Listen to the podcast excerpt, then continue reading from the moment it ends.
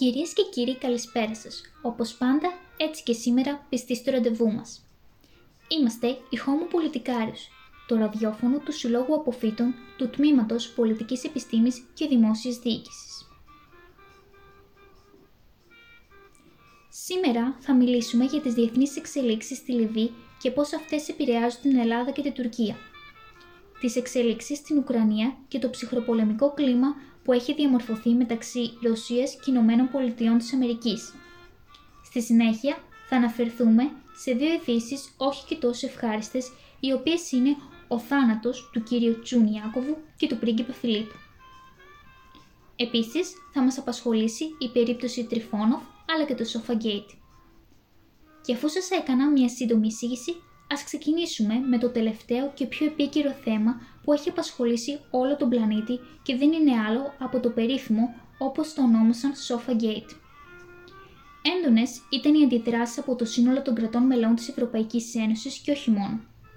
Πολλοί το χαρακτήρισαν ως αυστηρό πρωτόκολλο όπως ο Μισελ.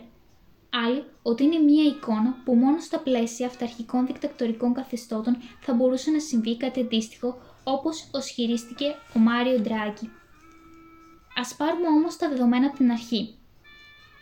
Σε επίσημη επίσκεψη στην Τουρκία προέβησαν οι πρόεδροι των ευρωπαϊκών θεσμών Ούρσουλα Φόντερ Λάιν και Σάρλ Μισελ εκπροσωπώντας την Ευρωπαϊκή Ένωση. Η επίσκεψη ήταν για να συνομιλήσουν με φορείς ύστερα από την απόφαση της χώρας να αποχωρήσει από το σύμφωνο της Κωνσταντινούπολης.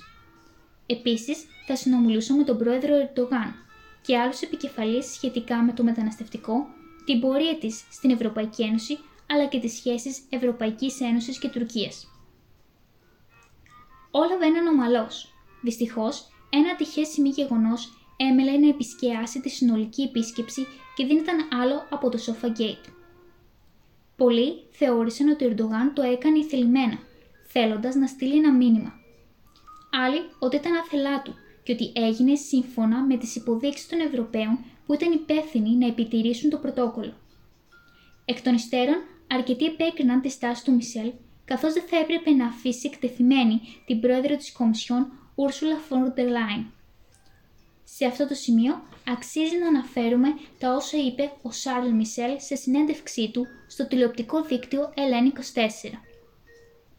Λυπάμαι βαθιά για την εικόνα που δόθηκε, ενώ πρόσθεσε ότι οι εικόνες δεν αντικατροπτίζουν το πραγματικό περιεχόμενο της συνάντησης. Επίσης, επισήμανε ότι όλα τοποθετήθηκαν με βάση το τουρκικό πρωτόκολλο, στο οποίο υπάρχει αυστηρή ερμηνεία των κανόνων πρωτοκόλλου από τις τουρκικές αρχές. Ωστόσο, αρκετοί ισχυρίστηκαν ότι με βάση το πρωτόκολλο δίπλα στον Ερντογάν έπρεπε να κάτσει ο Μισελ, γιατί η θέση του είναι εισάξια με αυτή του Πρόεδρου της χώρας, εν αντιθέσει με τη Φόντερ Λάιν που είναι εισάξια με αυτή του Πρωθυπουργού. Συνεπώς, ανώτερος είναι ο Μισελ. Όπως και να έχει, μετά από αυτές τις εικόνες, άνοιξε ο ασκός του όλου, με πολλές γυναικείες οργανώσεις να ζητούν την παρέτηση του Μισελ στον απόϊχο φυσικά του Συμφώνου της Κωνσταντινούπολης. Άλλωστε, δεν ήταν λίγοι καχύποπτοι οι οποίοι ισχυρίστηκαν ότι αυτή η εικόνα αποτυπώνει τη σημερινή θέση της γυναίκας στη Τουρκία και ότι ήταν μια σεξιστική κίνηση από μέρους του Ερντογάν προς το φίλο της Ουρσούλα Φόντερ Λάιν. Όπως ήταν αναμενόμενο, η τουρκική πλευρά αντέδρασε εντόνως, υποστηρίζοντας ότι πρόκειται για άδικες κατηγορίες αλλά και ότι ουδέποτε είχαν τέτοια πρόθεση. Και ότι αυτό φαίνεται από τις επίσημες επισκέψεις άλλων ηγετών, ενώ πρόσθεσαν ότι οι Ευρωπαίοι ήταν αυτοί που είχαν το τελικό λόγο επί του πρωτοκόλου. Κλείνοντας αυτή τη θεματική μας, για την οποία μπορούμε να μιλάμε για ώρες, αξίζει να σταθούμε στο μήνυμα του Βέμπερ, του επικεφαλή της κοινοβουλευτικής ομάδας του Ευρωπαϊκού Λαϊκού Κόμματος, ότι όταν δεν είμαστε ενωμένοι, οι ανταγωνιστές και οι εχθροί μας δεν θα χάσουν καμία ευκαιρία να μας διχάσουν περισσότερο. Ενώ συνέχισε ότι περιμένουμε από τους ηγέτες μας να δημιουργήσουν ένα κοινό μέτωπο πέρα από το πρωτόκολλο όταν εκπροσωπούν την Ευρωπαϊκή Ένωση στον κόσμο. Το επόμενο μας θέμα αφορά δύο δυσάρεστες ειδήσεις και συγκεκριμένα δύο ειδήσεις θανάτων. Η πρώτη ειδήση αφορά το θάνατο ενός ευπατρίδη όπως χαρακτήρισαν τον Ιάκωβο Τσούνι.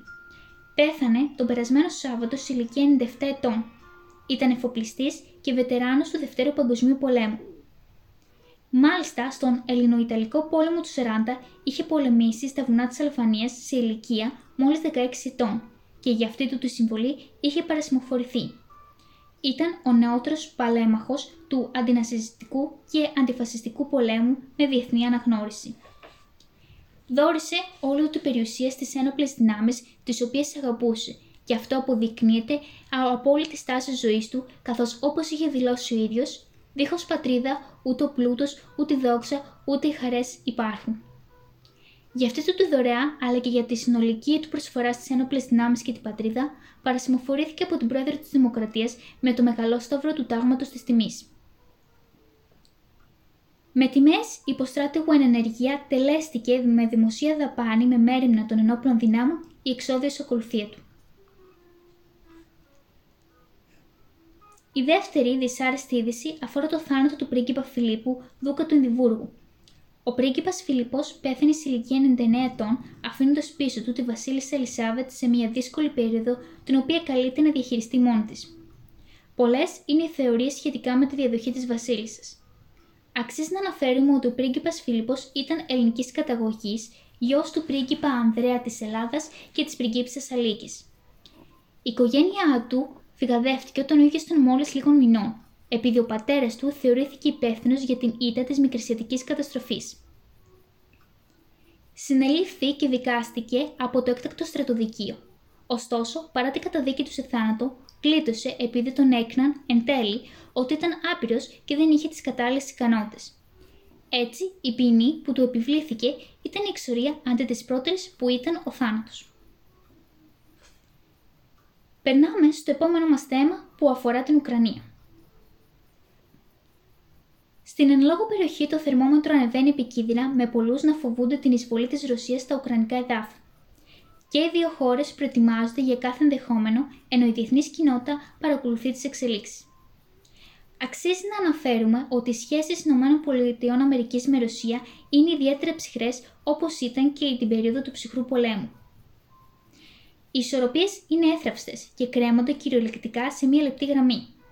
Πολλοί αναλυτές υποστηρίζουν ότι η Ρωσία σε πρώτη φάση επιχειρεί να τρακουνήσει την Ουκρανία. Διαφορετικά, αν ήθελε να την καταλάβει, θα επιχειρούσε τον ευνηδιασμό. Σε αυτή τη φάση δείχνει να τάσσεται με το πλευρό της Ουκρανίας. Και αυτό φαίνεται από το γεγονός ότι δεν αναγνωρίζει την απόσχηση της Κρυμαίας, αλλά και τη δυνατότητα στρατιωτικής συνδρομής κυρίως μέσω drones. Σύμφωνα με, με αναλυτές, αυτή η στροφή είναι μια κίνηση καλής θελήσεως προς τις Ηνωμένες Πολιτείες της Αμερικής με σκοπό να ανατρέψει το άσχημο κλίμα που επικρατεί μεταξύ τους εξαιτίας των S400.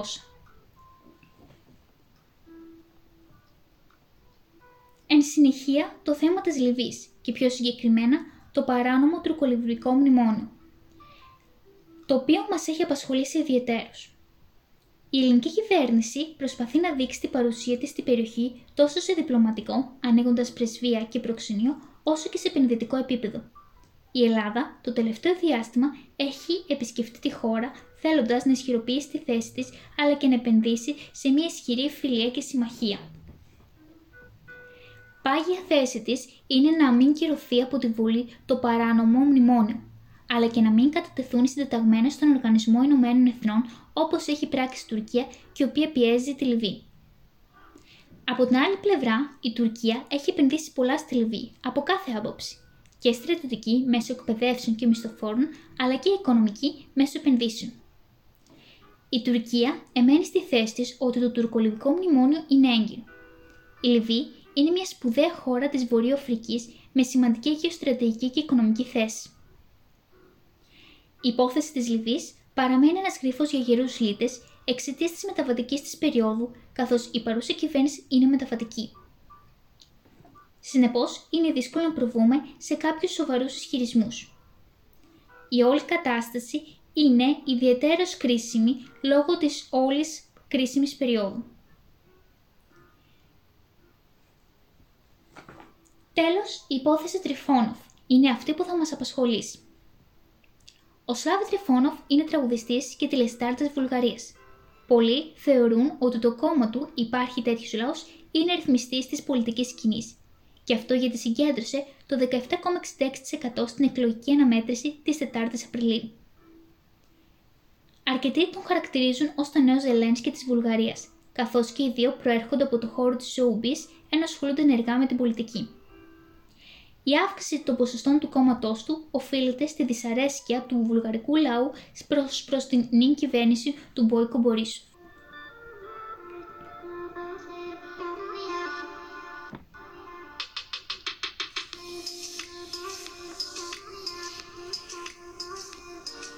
Κάπου εδώ η εκπομπή μας έφτασε στο τέλος της.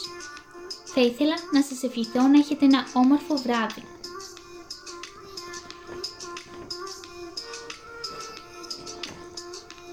Ανανεώνουμε το ραντεβού μας.